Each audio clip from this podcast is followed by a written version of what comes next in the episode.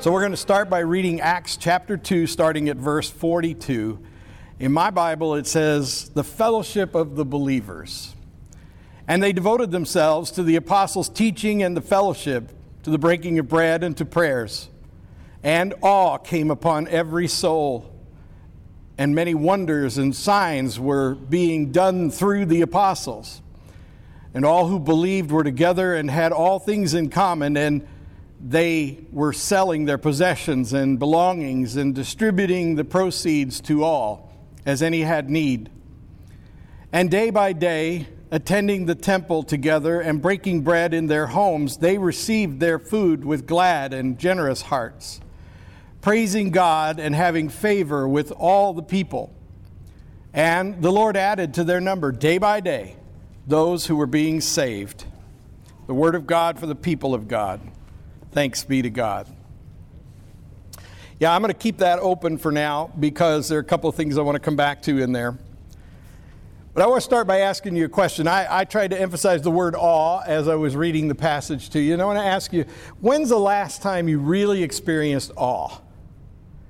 Like awe because something was really terrifying or something maybe was really unbelievably beautiful? Because I think awe can classify as one or the other, it can be both. Uh, awe in a terrible way, for example, I yesterday uh, I was admiring the beautiful blue sky and the cool, crisp morning, and and you know I don't know about you, but as the summer days wane and and the heat is just becoming oppressive, and I'm tired of the dry grass and the dry ground and the heat and the humidity and all this, and I'm ready for a cool fall like day. And we had one of those yesterday, and the skies were blue, and I remember a day just like that 19 years ago. And I woke up with joy because it was finally a break from the heat and a beautiful, crisp, clear, golden sun and a blue sky and, and the terrorist attacks hit. It was September 11th, 2001. That was awe. That was the terrible kind of awe that we all felt as we watched our TVs and tried to grasp the enormity of what had happened and what continued to happen throughout the day. And then there's another kind of awe that you may have experienced like me, where you've been out in a place in the wilderness that is so separated from the light pollution that you know clutters up our skies that you could actually see all the stars you could even see the milky way. When i lived out in oklahoma there were times when i could go out into the country on a moonless night and i could lay in the back of my pickup truck and look up at the stars and it was awesome. The awe that i felt was overwhelming. It's uh, it reminds me of something funny that happened to me once. I was in the, I used to do a lot of backpacking with my friend and uh, in, in uh, an old high school buddy of mine, and we were backpacking in the Cascade Mountains of, of uh, Washington State, and and we'd started in a high pass and and hiked for hours through these these trees, you know, hundreds and hundreds and hundreds of trees, and they're all, the little ones are 20 feet in diameter and two feet, 200 feet tall. I mean, these massive trees, and we're walking in this deep, dark forest, primeval, and then we came out into this golden meadow on the side of the mountain, and the sky was beautiful blue, and the, the, the sun made the, the weeds and the, and the wildflowers in this meadow just, just pop with, with light. And, and looking down, I could see this white watered mountain stream. And, and looking up to the left, I could see this tall purple mountain with snow on it. And, and up to my right was the one I'm walking on. And, and there's the, the changing of the layers of, of uh, vegetation, you know, and, and then to the rocks and then to the snow and to this blue sky. And, and off in the distance on the other side of this meadow is another deep primeval forest. And, and I'm just standing there in complete awe and my friend, who has a really dry sense of humor, comes up behind me and he says, Not that pretty.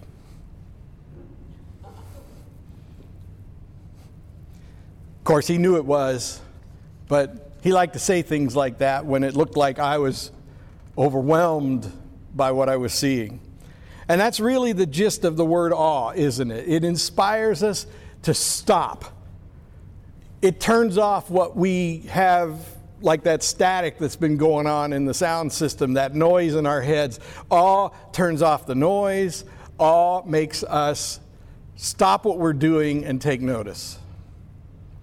And it stirs not only our spirit, but our body reacts to it, right? That's awe. Now I'm going to ask you a really hard question. This is a hard question if you think about it because I'm going to ask you, especially if you've been going to church all your life, when's the last time you were awestruck in church? When's the last time you were awestruck in a Sunday school class?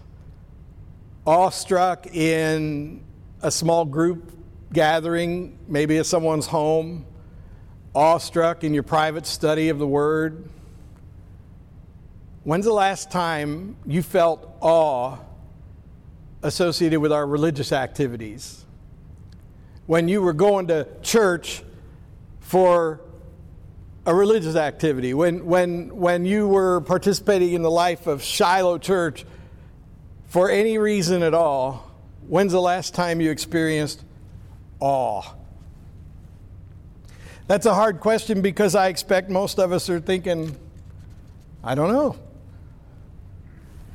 Now, my whole purpose throughout the summer, it really started with the shutdown, but you know, God gave me time to get my spirit ready. So as I was finishing the series that I'd been working on when the shutdown happened in March, and it got me through Easter and all that. After Easter, I had a plan for the summer, and it was going to be look what's happened. We've been thrown into the wilderness, and what happens in the wilderness is what we talked about all summer long, right? Now we're heading into the fall, and I'm talking about the Acts of the Apostles.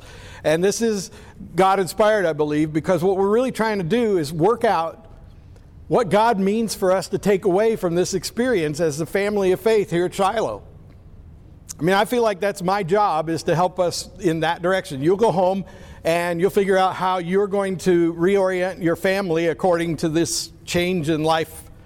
And you're going to go home and you're going to figure out how to do your job differently because of all of this. You know, so each of us is doing that. But here in our collective gathering and journey as a family of faith at Shiloh, I'm trying to help us frame what we're supposed to take away from this. And what I feel is that God is calling us to the promised land where we live the faith that brought us together in the first place, when the doors were opened, when people gathered in Jesus' name. And what better place to see what that looks like than the Acts of the Apostles?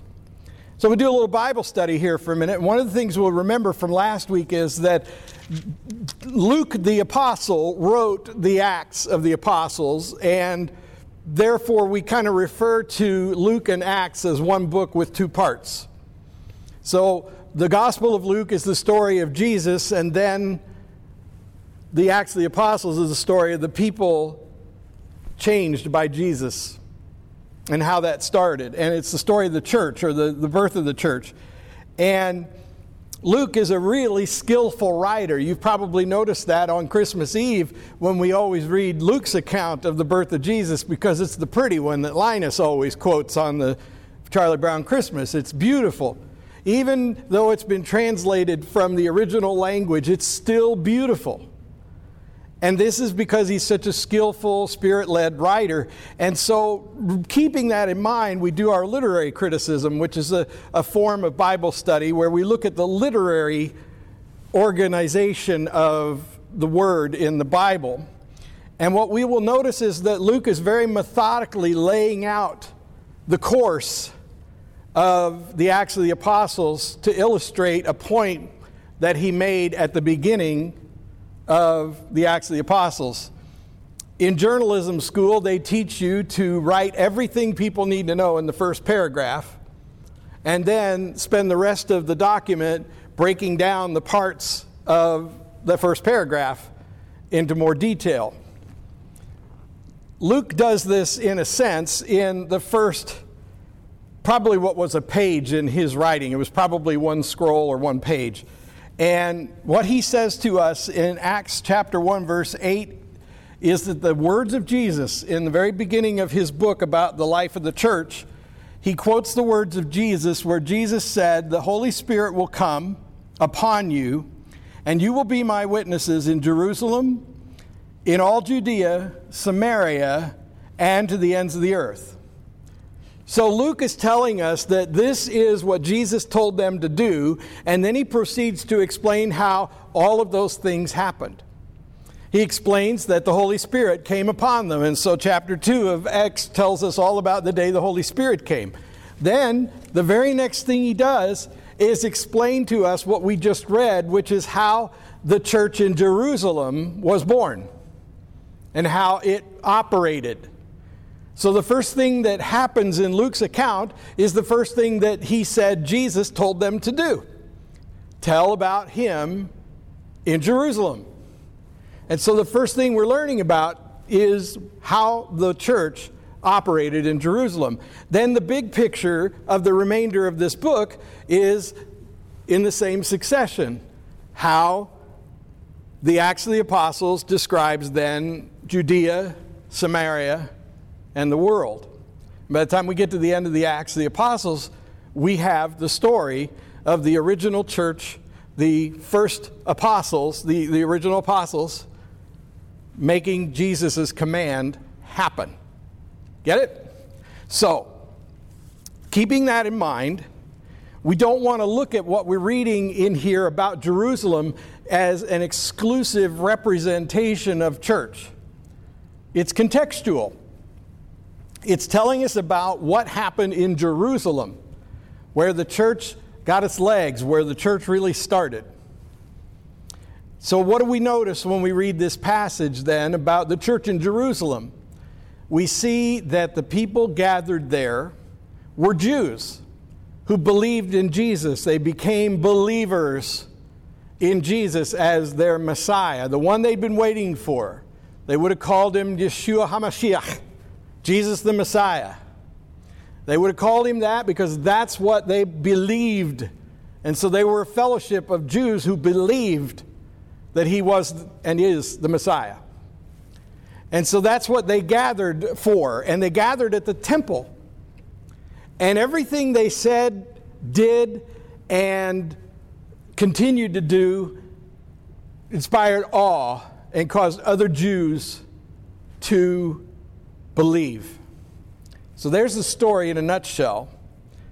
To give it some context for us, let's talk about this in a different way for just a minute.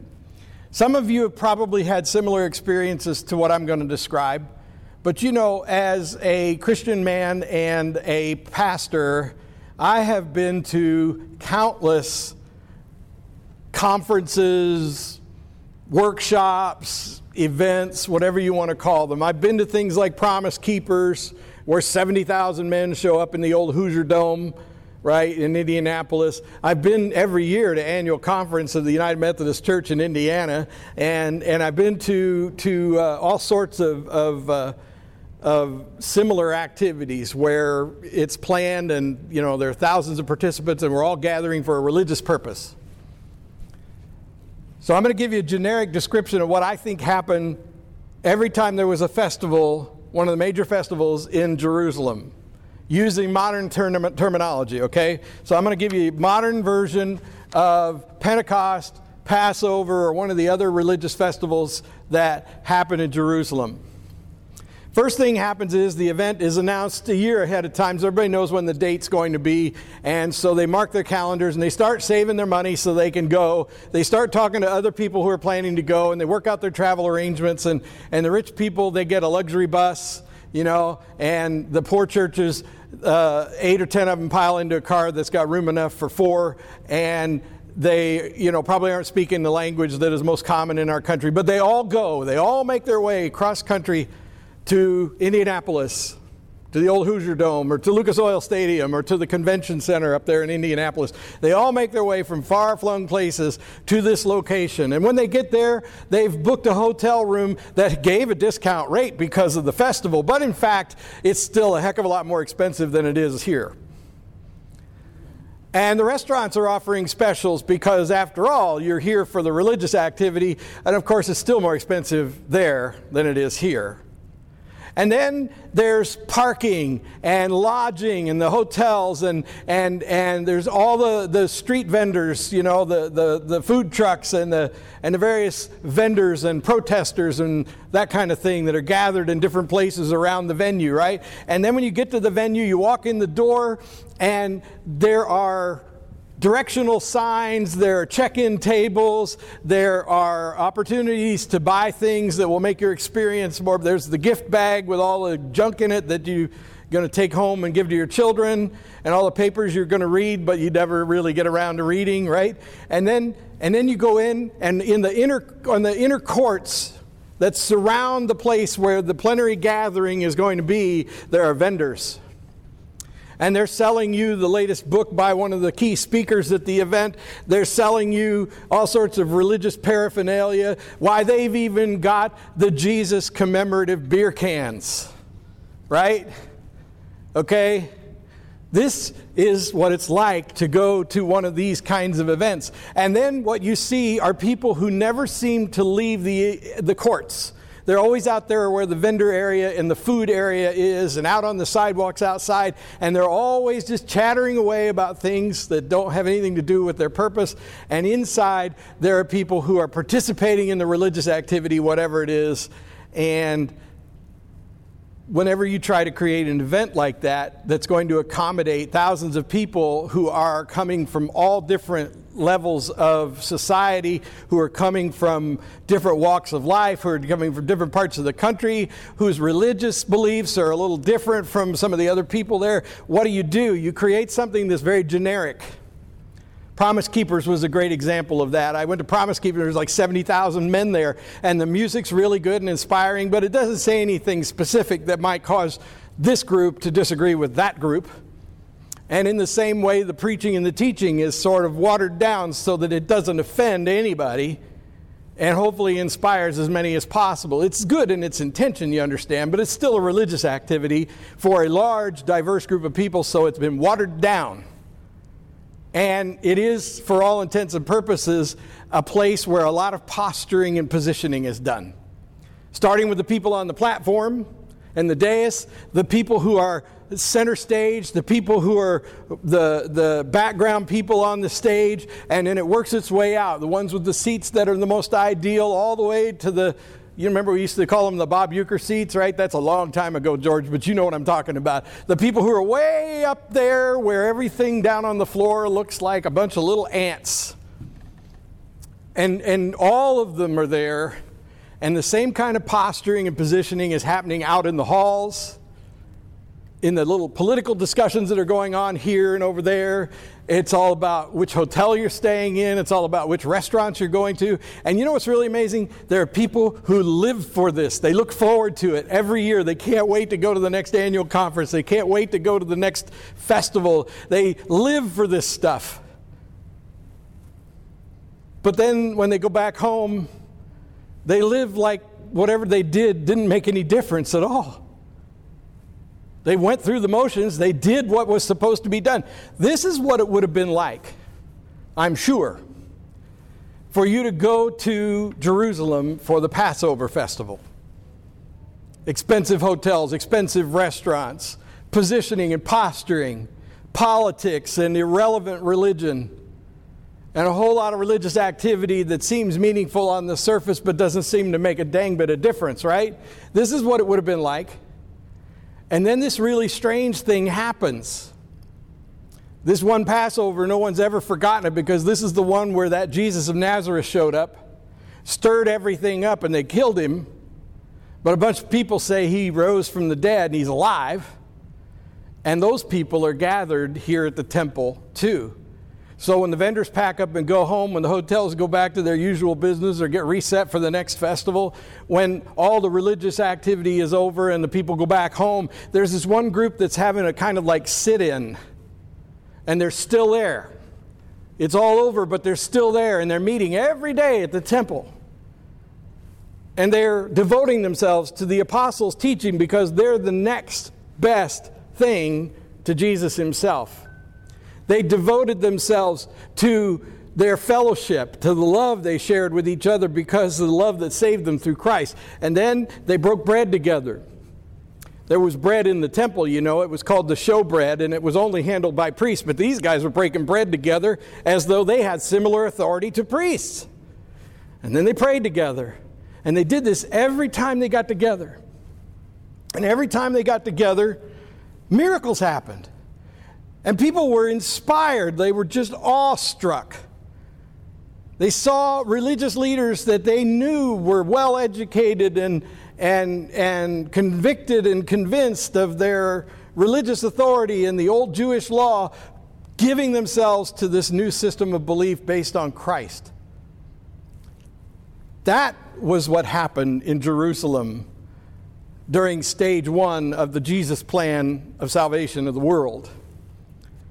The Jews had to be converted. And they were a tough nut to crack, as you know. But awe inspiring fellowship happened, and people gave in. Now, here's the other thing you need to know. In every awe inspiring moment, there's always some jerk that sneaks up behind you and says, Not that pretty. Saw one just about two weeks ago. It looked just as good as that one. There's always somebody like that. And some people just can't be awe inspired. They can't be awestruck. It doesn't matter what happens around them. The Holy Spirit shows up and they didn't miss it. They're looking the other way when the Spirit goes by right behind them. And this is what happened in Jerusalem. So, some people were awestruck by the beauty and remarkable love that was being expressed there. They were awestruck because here, instead of a system that was driven by greed and pride and marketing and commercialism, instead, these people are caring for one another with the depth of love that didn't make any sense when they would look at them and they'd see the guy from the really nice neighborhood who came in the big bus, giving everything he has on him to one of the guys who came in the little car with too many people in it. Because of pure love, they look at that with awe. Dare I say, awe. Couldn't help it. I said I wasn't going to do it, but I did it. And, and, and what happens? They have to stop for a moment, stop what they're thinking, stop assuming things, and go, wow, what just happened? See, that, that's, what, that's what's going on here in this story. And I think that's what's supposed to happen in church. I think that's what we're supposed to be. So we have this vision statement here that I kind of came up with, and everybody said, Yeah, it sounds good to me, Dan. And then they got behind it, and, and it's the statement that says, we are going to be vital to the well being of this community through our Christian discipleship. In other words, we're going to take everything we have available to us and we're going to make it available to the community. And we're going to do it with the love of Christ in our hearts so that they might be awestruck by the work of the Spirit in our midst.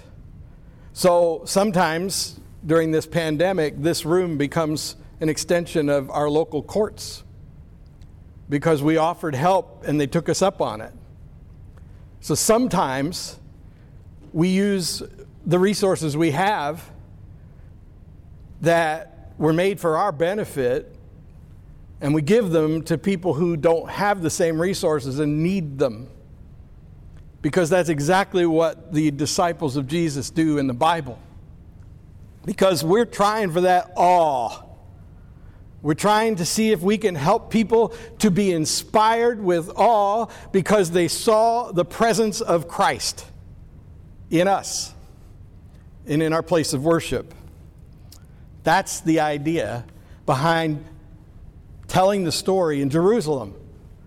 Our Jerusalem happens to be another J name, it's Jasper.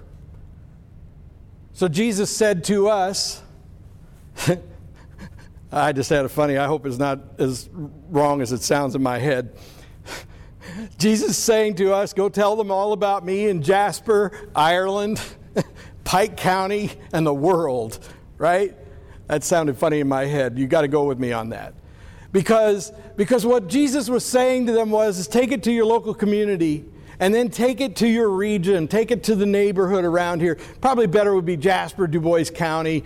But the idea was, and then Samaria was that place where, you know, people from Jerusalem would never go. So the whole point here is that it's done for love's sake. The same love that saved you from sin that you couldn't get rid of on your own.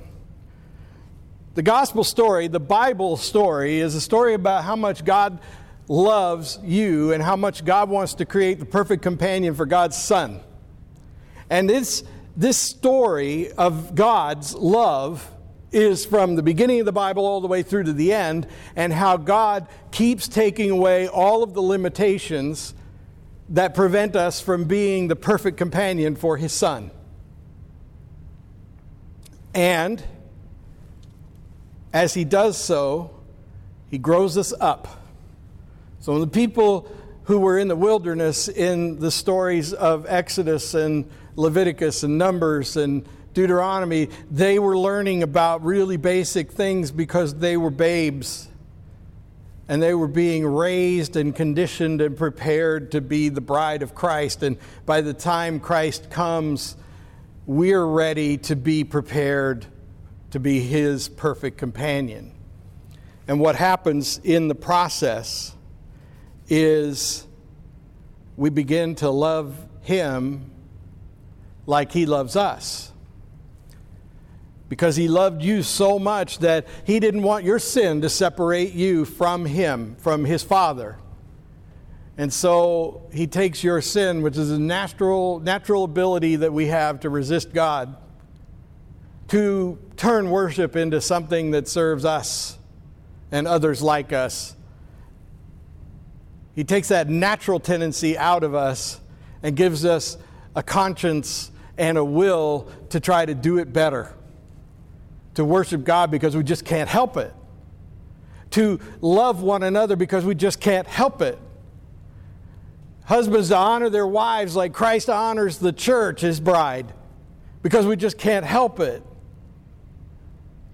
You know, and, and that's what is supposed to happen. And when it happens, people can't help but notice. They just can't help noticing.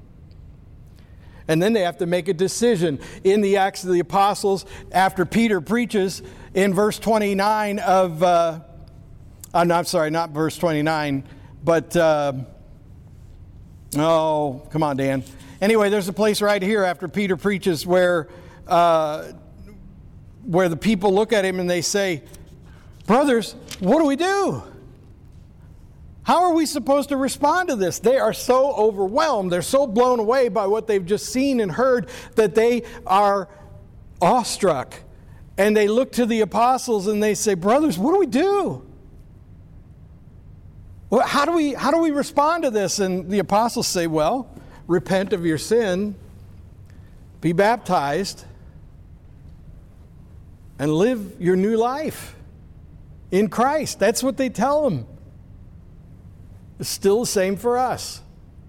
When the awe hits and God becomes that real to you, the only response is to repent of your sin, to accept Christ, which is to be baptized in His name, to be, you know, say, I want to die to myself, you know, go under the water, and it's like going in the grave, you know, and then come out of the water remade into a new creation, and then you're born again and the Holy Spirit is now the blood of the Lord sort of coursing through your veins in your new life. And that, this is the thing that always brings awe to me. I, I can't ever say this without feeling a sense of awe, without getting all tingly. And I, I hope it does this for you too. But, but what the Apostle Paul says is at that moment, you become equal in the eyes of God with his own son. You become his perfect companion because he made you perfect for that purpose. And when that happens, God sees you with the same love and perfect acceptance with which he sees his own son, Jesus Christ. Now, people who live like that just happened to them will definitely get everyone else's attention. And perhaps one of the reasons the Lord's letting the church go through this crud that we're going through right now in 2020 is because He's trying to call us home. You know, my favorite Bible story is the parable of the prodigal son. When Jesus tells that story, I, I, I, weep and, and I get stirred inside with awe because of what it says so plainly. We were already, this child was already his son. He said, Son, everything I have is yours. That's a given. And the son says, Well, I'd like to take my share and go do my own thing. And so the father says, Well, if you're sure that's what you want, go, go ahead. And the son goes and he blows it, ends up broken, repentant, and he decides that he'd rather be broken and repentant in his father's pig pen than some heathen's pig pen. And he goes home. And, and I know I referred to this just last week, but it never gets old. He's repentant. He's, He's sure that he has done everything that would cost him his father's love, but he still cannot resist the urge to go home. And so on his way home, he's thinking, I'm going to tell my father I sinned against you. I've sinned against everything that's important, and all I ask is that you let me just be a slave in your household. And he crests the hill only to find that his father is running towards him.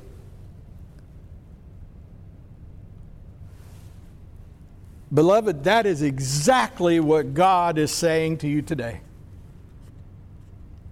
Come home. I'm running to meet you. The distance is getting shorter all the time. Let us pray. Thank you, God, for showing up, for making your word known for the anointing that makes your heart and mind known to the hearts and minds of your people now. Glorify yourself through this word, but changing people's lives and inspiring the body of Christ so that they might be signs of awe and wonder. Because of you, we pray. Amen.